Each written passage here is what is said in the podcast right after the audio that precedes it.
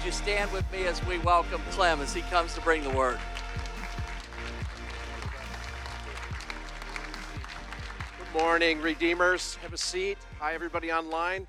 Hope you're cozy. We all fought the good fight of getting to church. We used to call it the Sunday morning Olympics. How many of you parents remember Sunday morning Olympics? You know, the agony of defeat, trying to get your kids ready and everything. It's like the guy that, uh, or no, it's like, it's like the, the woman said to her husband um, on a Sunday morning, she walks up and hands him all the kids' coats. He says, What are you doing? She says, It's my turn to go out in the car and honk the horn. Well, we're glad you're here. It's so good to be in in-person services. Uh, it's it takes on different shapes and forms. I've been blessed to be able to travel some in the United States uh, since last summer, and uh, you know it's just uh, it's just different in every community. It's different, different from state to state. It's different, and uh, you just do what you can do. And uh, but we are the body of Christ, aren't we? And we are gathered when we can. And so I'm so glad to see everybody. It's good to see people. Um, I just want to mention real quick I, I brought a book. One of the benefits of being locked down last summer was I wrote a book. I guess that's what you do when you don't have anything else to do. So uh, it's uh, really a message that's been on my heart for years. I've, I've, taught it a number of times, but when you give prophecies out, I think one of the greatest uh, challenges then is what do I do now? I just received a word from God. Now what? And so this book is called Stewarding Prophecy Waging Warfare with God's Word. How do we enter into the process of development once we receive a word from God. Because embedded in every word from God is some kind of a strategy and some kind of a tool that God uses to change you. Because the goal is transformation to become more Christ like. So they're on the back table back there. We take check. Uh, what you just call them checks? Is that what they're called? Yeah, checks. I, I had, yeah, I had to look those up. Uh, we do take cash and British pounds and um, and even credit cards. Hallelujah. So uh, make yourself available to one of those back there. Um, this morning, we're going to get into some things that I think have been really on my heart stirring because of the times we're living in, because of what we just uh, got through, and there's more to come. That's not the bad news. The, the good news is still the gospel still works in spite of what, what our condition is. So I want to uh, look at a big picture this morning, start big, and then focus on something in the New Testament. But we're going to start with uh, what I call a nation's prophetic perspective. We need a prophetic perspective on what God is doing, not just what the, the, the uh, networks tell us and others. And it has to do with, and I love the prayer this morning, it has to do with the big view of the nations. What's God up to in the nations? Not, we've been so, sorry, so nationally focused over the last number of months, and, and for the right reasons, but I mean, it's time to just lift up your heads and look around and say, what is God doing everywhere? Because God is working everywhere. And I'm, I'm so happy to pray for these flags and the nations and think that way. And so we stand in such a very unique moment of time. We really do. Uh, we'll never forget it. Those of us that are at least old enough to remember, but we'll be telling stories about 2020 and all this, maybe beyond. Uh, but we have to pay attention to our standing. We have to pay attention to our uh, current church operations because God is at work and He's still weighing us, not based on what we're doing outside, on what's going on right in here. Some of you are not going, I hadn't given that a thought. but that's why you have a pastor that does that. He already did that this morning. He was poking you on the inside.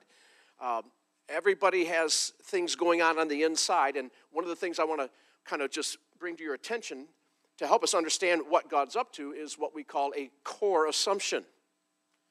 A core assumption. Everybody has a core assumption. A core assumption is a belief, it's a conviction that is so internalized in you as a fact that you never question it. It becomes an unquestioned basis for your activity and for the way you interact with current events and things that happen in your life. Let me give you an example of a, core assumption that runs in you. Everybody's sitting in a nice, comfortable Redeemer chair this morning. If I just said, and I won't, but you know, make you do it, but if I said, everybody stand up, and then, uh, okay, sit back down, you would all operate on the core assumption that the chair you stood up from was going to hold you when you sat back down in it. You never, nobody think like, wait a minute, I'm going to sit down now, but I better check the chair and turn it upside down, shake the legs, and push on it. That's a core assumption. It's so internalized in you, you don't think about it, you just do it. And when it comes to the things of this world, you see, we are tutored by Babylon constantly in the world system to make core assumptions. They want us to just never question what's going on. And they want us to have this core assumption about the way the world runs. And so that is that becomes an internal platform inside of us from which we view the events of the world and then by which our gift operates from. Because we all have gifts. We all have the Holy Spirit in it. But the Holy Spirit, your gift has to sit on something. It sits on an internal platform and it has all kinds of things in there that when you launch your gift, what comes out is what it comes launched off of. And there's one core assumption I want to just dig into this morning that I believe is just non optional if we're going to survive. Non optional if we're going to have a correct nation's perspective on what God is doing. And it's something we don't visit very often, but I think it's time. And it's the concept of the sovereignty of God. We're going to look at the sovereignty of God this morning because it's part of his nature. It's not just an attribute, it is who he is. He is sovereign. And so we're going to look at this core assumption that must run in us. It has to be an internal platform that becomes strong, robust, and unquestioned. When crazy things happen, we have to have this unquestioned concept inside that no matter what happens, God is sovereign. What do we mean by that? Well, we have to define that a little bit. Um, let me take you to uh, a few verses in Scripture, one in the New Testament, one in the Old. We'll start in Ephesians chapter 1, verse 11. Ephesians 1 11. In him we've obtained an inheritance, having been predestined according to the purpose of him who works all things according to the counsel of his will. Now that's a statement of sovereignty. Who does God report to? Himself. Who counsels God? Himself. He actually doesn't need your help. That's just going to, just relax, okay?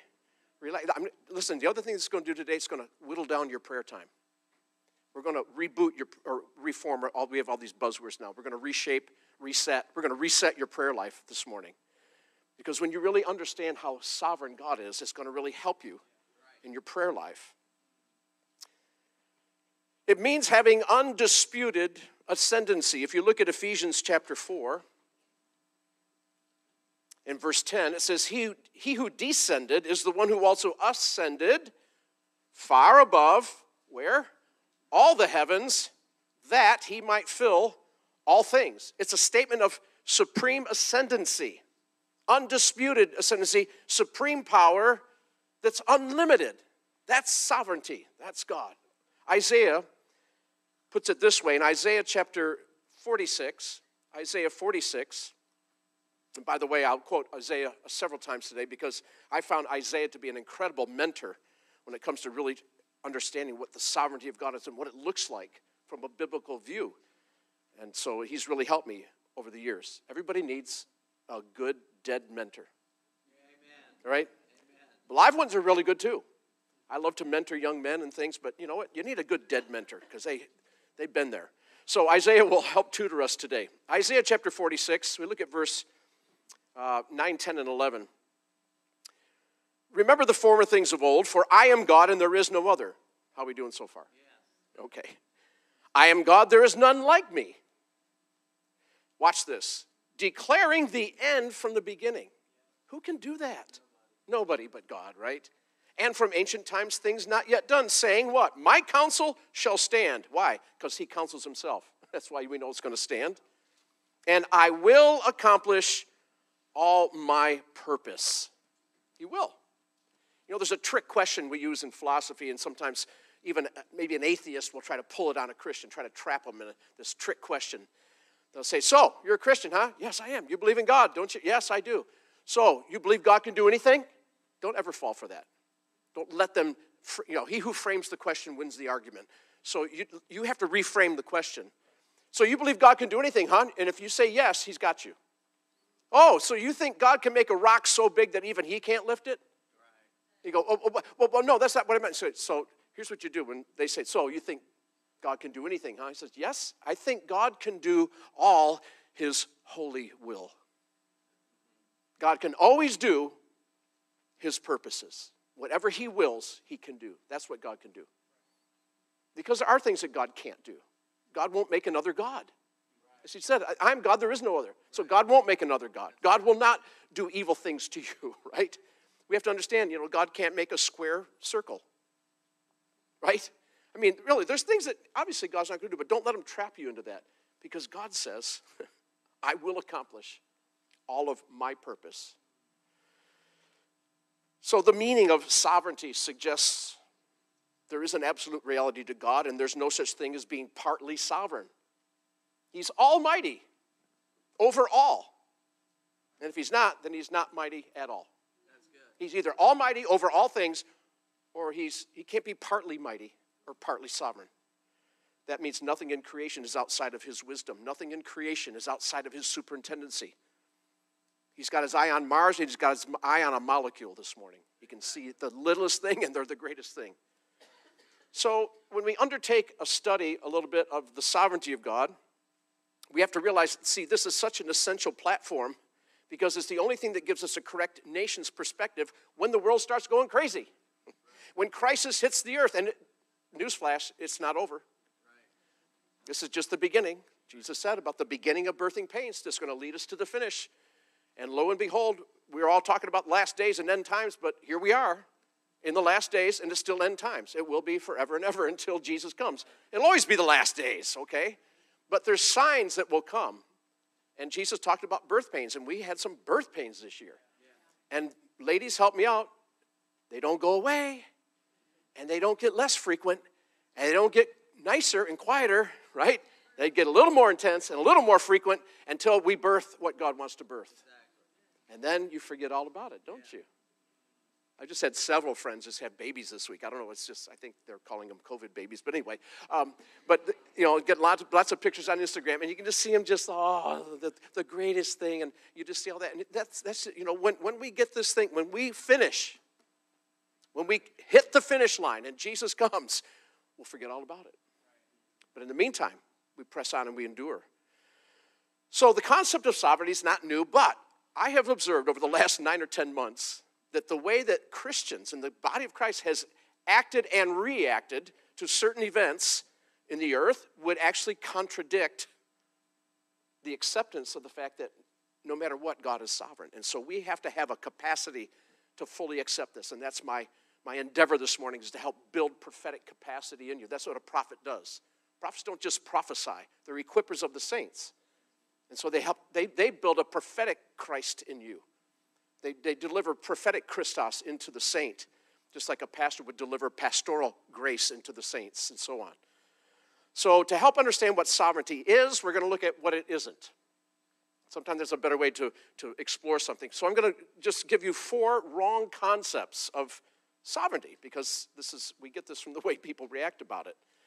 And first of all, some would view sovereignty in a wrong way as actually more like a, we call it a veto facility like a president would use, when a certain action comes to the place of decision and you go, nope, I'm going to veto it. I'm not going to let it happen. If I don't, it's going to happen. So therefore, I sit like at a heavenly desk and I veto legislation that comes across my desk. And I, you know, it's only used in certain times. It's not used all the time. You know, he's, God's sovereignty, he holds it in a desk drawer and pulls it out and rubber stamps things and says, No, I sovereignly say no, but the rest of the time he's kind of held hostage by what's going on in the earth. And, you know, it's a stopgap, last minute, last ditch effort that some people actually brag about. Oh, I was at this, and I was going through this, and then the last minute the God came through. He's like he pulled out his rubber stamp and said, No, I won't let that happen. But boy, it was hard up until that moment. It's like God sits helpless in heaven watching, oh, I don't know what we're going to do. It's not a good, very good biblical concept of God. So you have a delete button on your phone and on your computer. Just put one in your brain for a minute and just delete. We delete that type of thinking that God sits helpless and last minute ditch efforts. You know, when we get a certain number of people praying in a certain location, then, then something's going to happen. Got quiet in here because that's kind of how we think.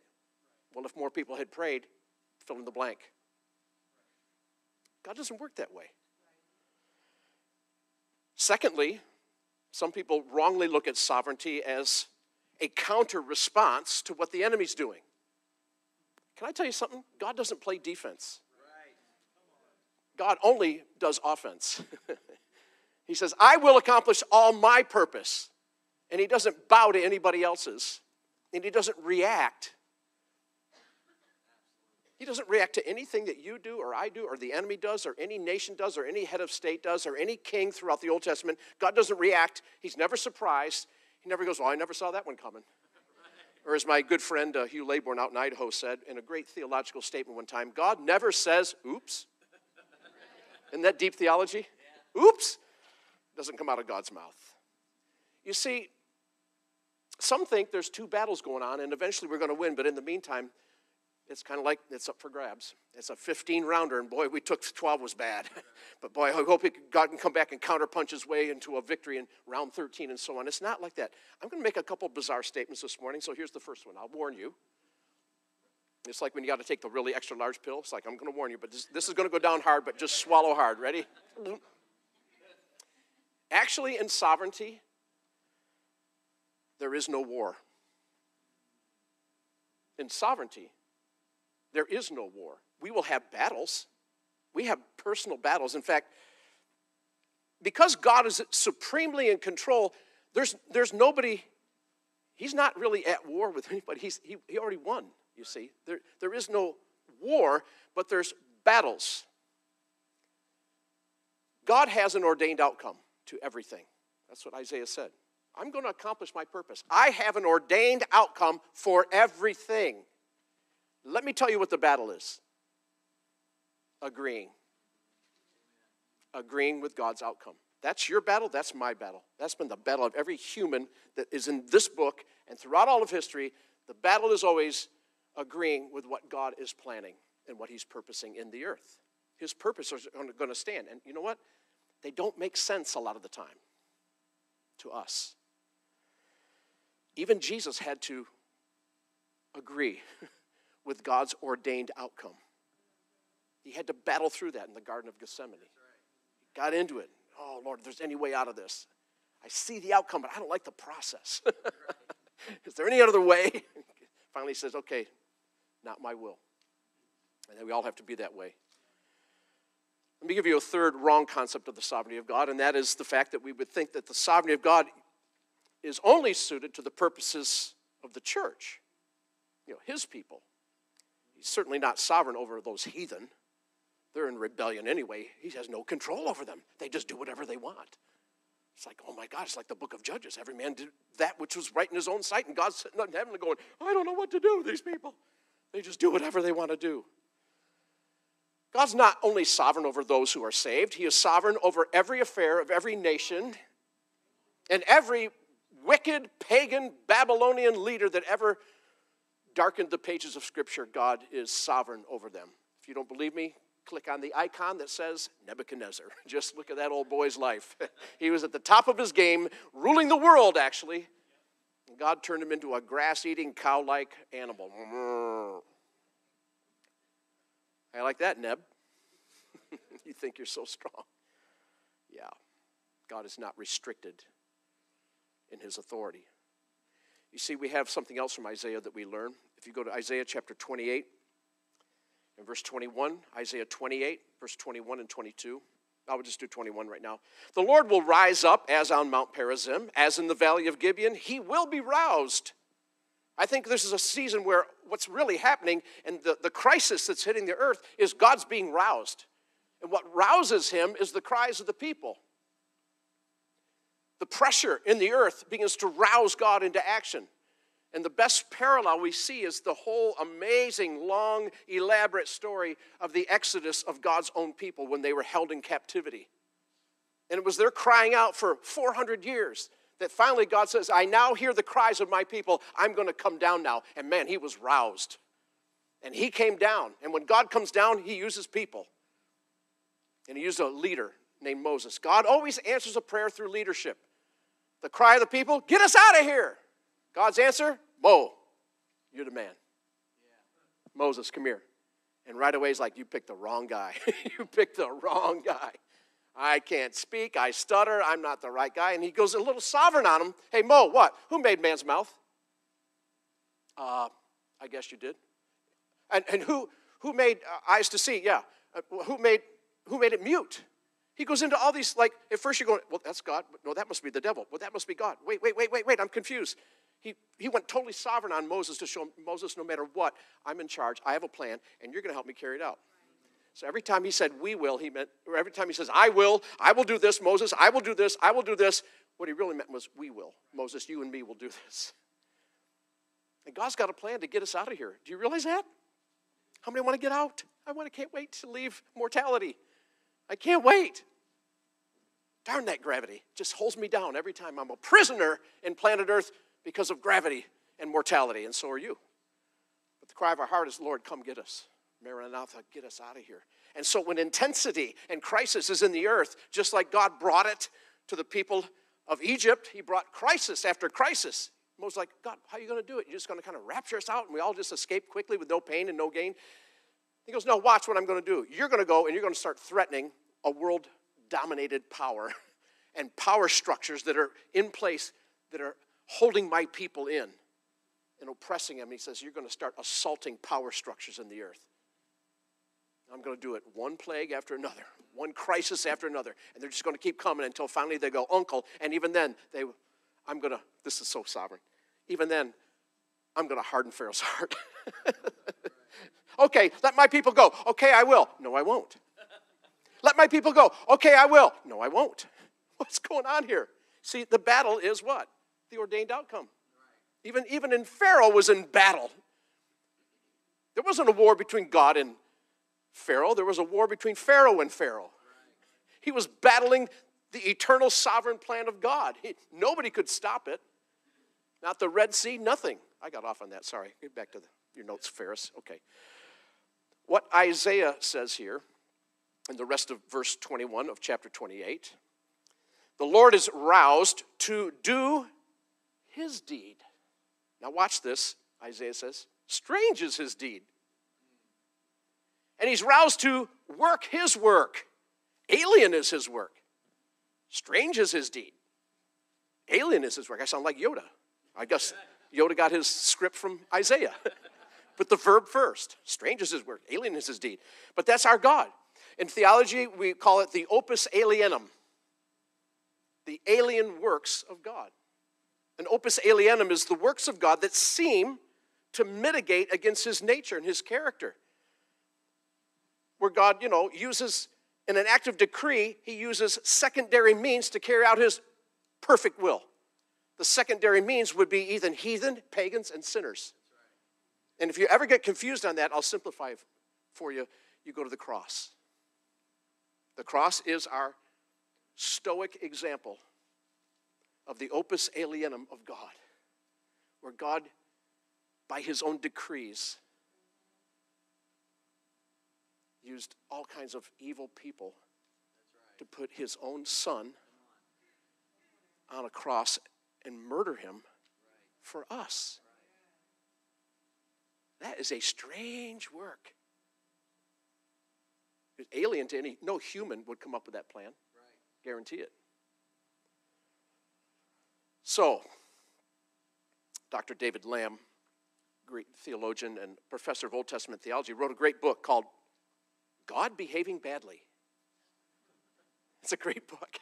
a catchy title, isn't it? And he wrote it because he was the professor of Old Testament at a seminary, still is, and uh, always had the first year students. And so, first year students in Old Testament theology, and they just dug into God's character and nature and his operations in the Old Testament. And once you really read them for what they are, you go, wow, that's God behaving badly. he was having a bad day. He wiped out a whole group of people, and he did this and that. And he, so they had a lot of questions. Um, sir, yes, is God a racist? Um, sir, we have a question. Is God sexist? Uh, sir, we have, is God a murderer? Uh, we have a lot of questions here. And so we wrote the book, God Behaving Badly because you know it looks like God's really having a bad old covenant, and then He has a new covenant. Thank God, and He cleans up His behavior. He's a little nicer. So we have a nice Jesus in the Old New Testament, but boy, we have this grumpy old God in the Old Testament, and that's how some people try to manage God. You ever try to manage God? He's unmanageable. He's actually incomprehensible if you just want to just lay it all, all your cards down.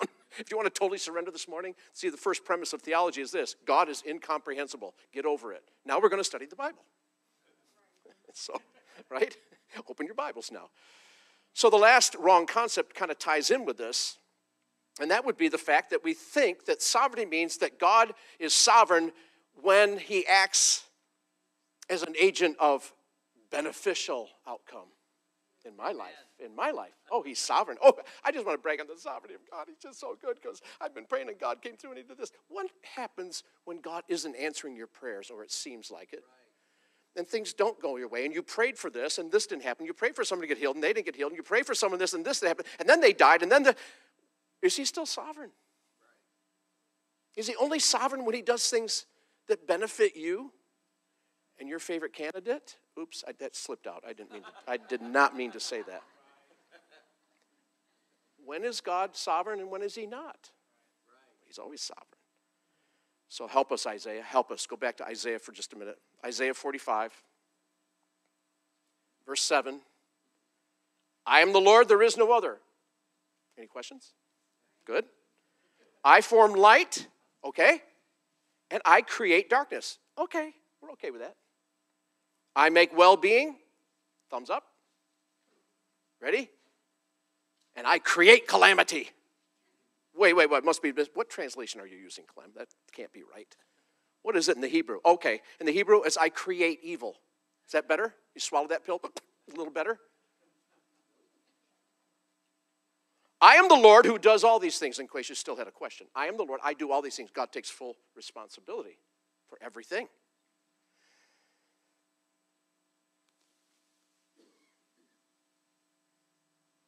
Letting you just swallow for a minute.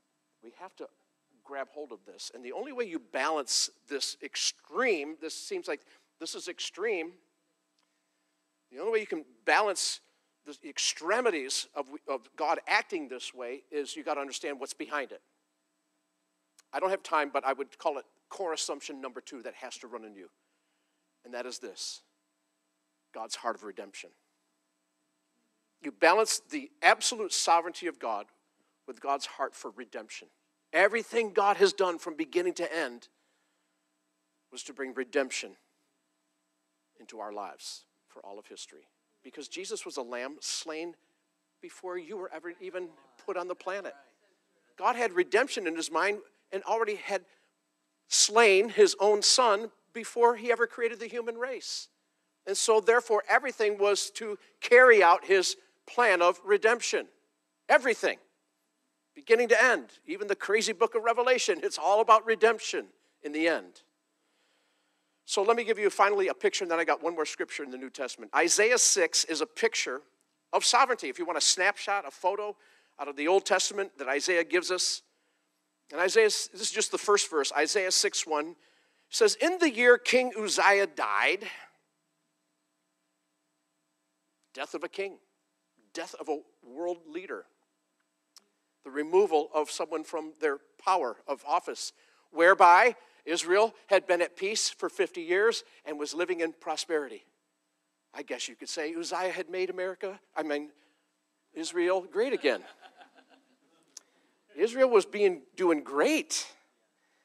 And now there's a crisis because Uzziah's gone. And in the year Uzziah died, I saw the Lord. See, he was his uncle. It was Isaiah's uncle. He used to, I think he hung around the throne room every now and then. He had access. He loved the throne room. He loved playing around Uncle Uzziah's throne and loved watch, watching him adjudicate and lead the nation, and then he dies. He says, So in the year that that happened, I saw the Lord sitting on his throne. Folks, we've got to start there. You're never going to go into the next number of weeks and months and years unless your eyes are fixed on him and his throne. I saw the Lord high and lifted up. Watch this picture. High and lifted up. See, there it is. Certainty of rulership, certainty of his ascendancy, high and lifted up, and the train of his robe filled the temple. Wow. Unlimited reach of his authority. Come on, folks. This is the posture that we have to have as believers. You have to have it if you're going to be prophetic. You have to have it if you're going to have any kind of a sane prayer life with disasters continuing to come, you must take this posture and divest yourself of all the wrong concepts of God, how He rules, His authority, the nature of His involvement in all the affairs of the earth, because He is involved in all the affairs of the earth, and position ourselves correctly going forward. What Pastor said earlier, I hope you caught it because I'm going to use that word in just a minute. We have to refocus, reset, whatever word you want to use. We have to focus on the right things and the right things about God in this hour. And so we can't be perplexed when disaster hits. We don't sit there and go, oh, here it comes again. Boy, I thought COVID was over and here, oh, we got another wave, and oh my God, did you hear? They just shut down another. We, yeah, we can observe, but we don't react. We say, Yep, God's up to something. That's all I've said for the last year. What do you think? Well, God's up to something. I, I don't know anything else. God's up to something. So we're not perplexed. We keep asking, we keep seeking, we keep knocking. We become bold, not arrogant. You know, boldness doesn't come from personality. Boldness comes from what? Assurance of God's sovereignty. That's where we become a bold church. God is sovereign. What, what, how can you? I just know. Why? How do you know? Because the Bible just says He's sovereign. Whatever He's doing, it's His purpose, and I'm going to flow with it. I'm going to begin to flow with it. Go to Acts chapter 1 very quickly. I just want to take you into this to one text to help us understand this whole concept of what, what's going on on our watch, to help us. I call it a Holy Spirit reset. Jesus came, He sent the Holy Spirit, and the Holy Spirit came and helped us reset this whole program called the New Testament Church. And we got to go back and reset to what Jesus originally intended. He's not changing his plan. He said, I will build my church. He's not going to change. We build people, he builds the church. You're called here to build people's lives. Reach them and build them. Keep reaching them, and then to get them in and build their lives, equip them. So, in Acts chapter 1, verse 6,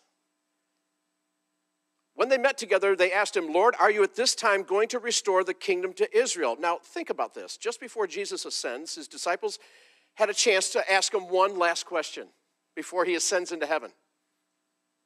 One last question. If you had one last question to ask Jesus before, what would you ask him? Don't raise your hand. Don't even think about it because most people would be like, well, when are you coming back? And some would say, who's going to win the 2024 election? That's what we really, no, I'm kidding. but what, what would you ask him if you had one last question? Certainly, certainly, you would never think to ask a political question, would you? But here's the 12. Here's his mighty disciples who walked with him for three and a half years and saw signs and wonders and miracles and watched him be crucified and then raised from the dead. And they had just walked around and he was talking all about the kingdom. And they go, wait, wait, wait, we've got one more question. Are you going to make Israel great again? Really? Is that your final question? Are you going to restore the kingdom in Israel now, Lord, before you go? Because we got some questions. We got some fear. We have a lot of uncertainty and doubt. Don't, don't laugh. That, that's what you and I would have asked. Same thing. We're no different. We're disciples. I mean, think about it. Their country had been colonized by Rome. They were under Rome's thumb. They were under great oppression. The army was still walking around. They were still crucifying people in the streets. And they wanted God to intervene one more time before Jesus left. He says, Yeah, we can see how you got, you got some power, man. and you don't bow to these guys, but you're leaving. And they had no idea that soon, in just a few years, they would be scattered to the nations. You see, they were still slightly ignorant and strongly nationalistic. Slightly ignorant and strongly nationalistic. So that's why they asked him, Lord, are you now at this time going to restore the kingdom to Israel? Notice his response. This is what I want to focus on at, the, our last few minutes here we have to focus on Christ's response to stupid disciple questions. Okay, I was going to say Christ's response, and he probably inside, because he's the Son of God and he's perfect, but if he'd had a little bit of humanity at all, he would have gone, You guys. Or probably one of his other quotes, I have been so long with you and you still don't know. you know, it's kind of like you almost see him go, Oh my gosh. Anyway, Jesus directs them, immediately directs them away from national restoration and correctly points them to the kingdom, to the mission. So Jesus says this the first thing he does is he points them to what? The sovereignty of God. Isn't that great? And that's what I'm attempting to do this morning. First thing Jesus did was refocus them back onto what? the sovereignty of God. Notice his response. It's not for you to know all the details. It's not for you to know the times, the dates, the seasons, all these things. Why? He says, because the Father has set them already by his own authority. That's a statement of sovereignty. He had to take them back to, I saw the Lord seated on the throne. God is sovereign. Get over it. Stop asking so many stupid questions. That's what I would have said, but I, anyway. So he had to point his own disciples away from national and political focus because we have a propensity for that. And they didn't even have CNN and the internet.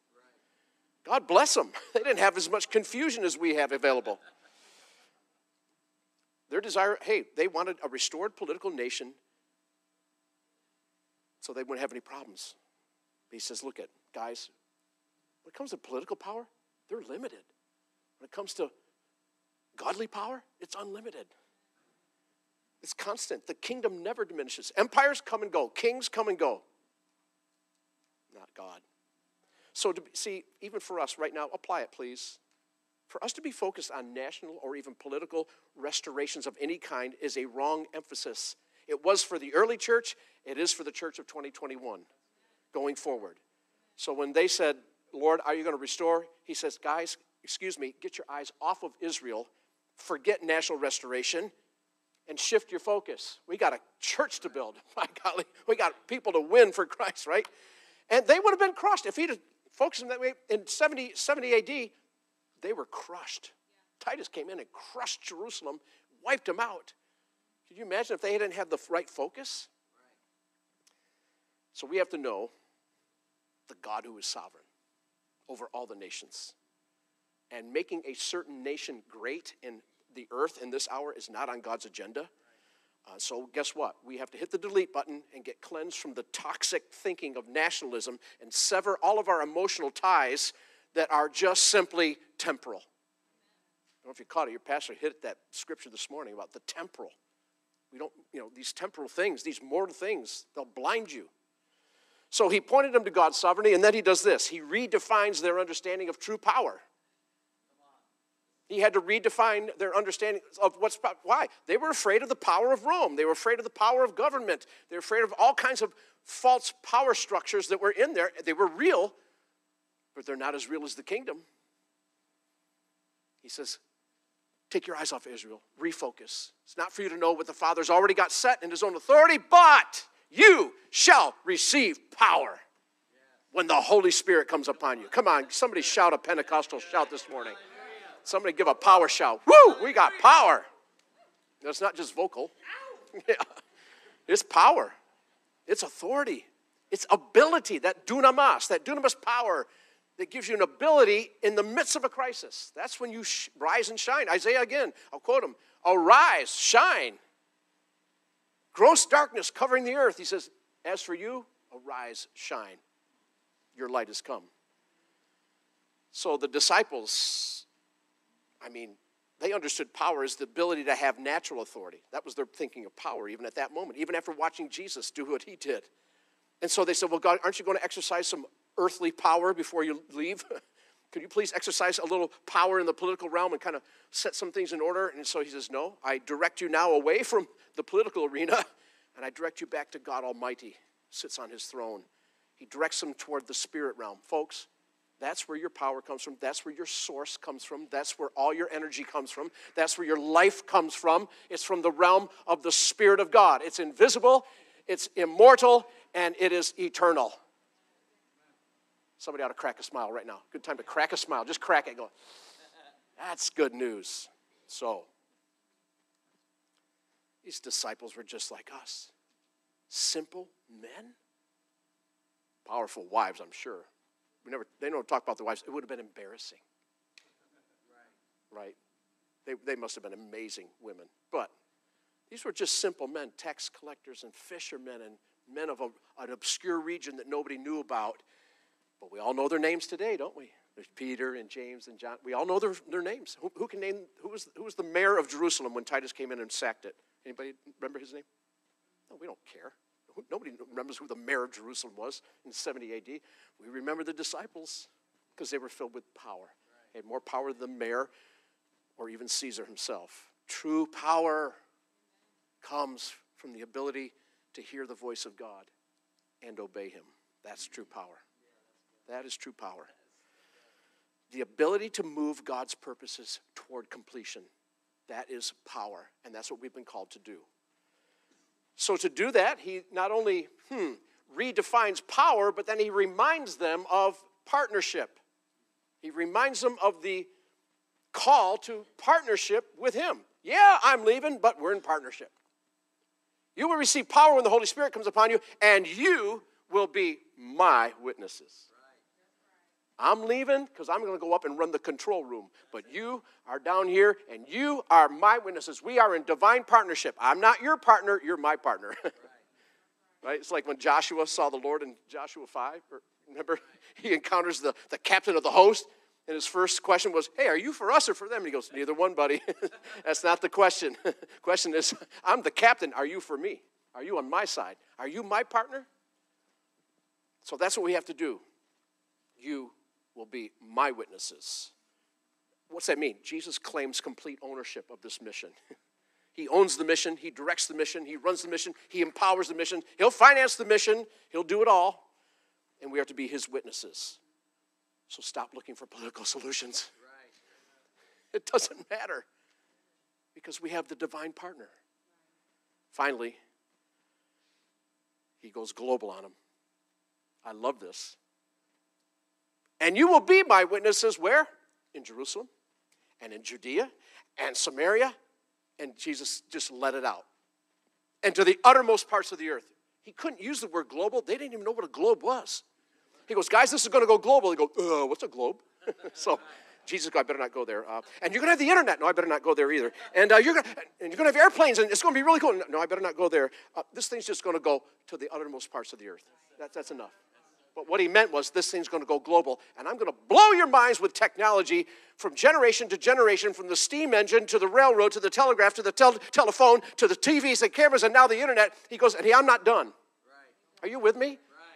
Right. God's done all this because he's got a mission, and he's closing it out. So he expands their little tiny, little singular political focus on one nation and canceled it and says, guys, we're going to expand this thing to the world, the whole world. His response, guys, what? Go global. Stop right. thinking about Israel. the kingdom of God is one transcendent nation. That's it. And so we are privileged to be a part of global teams. This church has global teams that go out. You reach the nations. I love that about you because we're citizens of his kingdom. And guess what? God's saying the same thing now as he did back in Acts 1. What is it? Number one, shift your focus. Number two, receive power from the Holy Spirit. Number three, come into greater partnership with Jesus Christ Himself. You're His partner. And look what God's doing in the nations. Look what He's doing in the nations. That's the only way you're going to have a correct prophetic nations perspective to see what God's actually up to. And the task of your great leaders, and I love them, I've got to spend some quality time with your leaders, your pastors and leaders and staff. I'll tell you what, they know, and their primary task is to build faith in you. That's why they preach this book week after week. That's why they have classes, they have discipleship. They're just constantly giving you what you need. So stay connected. I don't care what happens in the next weeks or months, stay connected. You can't do it alone. I'll give you one last word that just came to me Isaiah 65, verse 8. How many want some new wine? That's a trick question, but you better raise your hand. How many want new wine? That's what, that's what came. Jesus set him up, and then what did he do? He sent new wine. He sent the Holy Spirit, and that's what empowered him, and that's what kept him going, and that's what freaked everybody out. But we need the new wine constantly flowing. That's what Joel prophesied. The vats in heaven are going to overflow oil and wine, Holy Spirit, oil and wine. But Isaiah did say this also Isaiah 65 8. He says, New wine is found in the cluster. Don't destroy it. The new wine is found in the cluster of the grapes. You don't get new wine in one grape. You got to stay clustered, church. Stay in the cluster, and you'll get the power. You'll get the new wine. You'll always be refreshed. When, you, when, when the enemy wants to come and isolate you, and God bless you guys online, I still watch stuff online. But you know what? Stay connected somehow. Get connected online. Pick up your phone. Stay connected. Stay in the cluster, and guess what? God will continue to pour out new wine for the days ahead. Let's pray. Father, we thank you so much that we're alive and well and still part of your mission. We bless those that have gone on before us. Their assignment was done. But God, we still have an assignment. There is still an ordained outcome you have for us. And so, Lord, we gladly embrace that. We come into a new level of agreement. And Father, help us all to see the way Isaiah saw in a moment of crisis where he said, I saw the Lord seated on his throne, high and lifted up train of his robe filled the temple. He is a sovereign God, and we must come boldly to that same throne, the throne of grace, and obtain mercy and find help in our time of need. We come boldly today, God, knowing that you'll meet each and every one of our needs for the glory of Jesus Christ, our great partner. you say amen, church? Amen.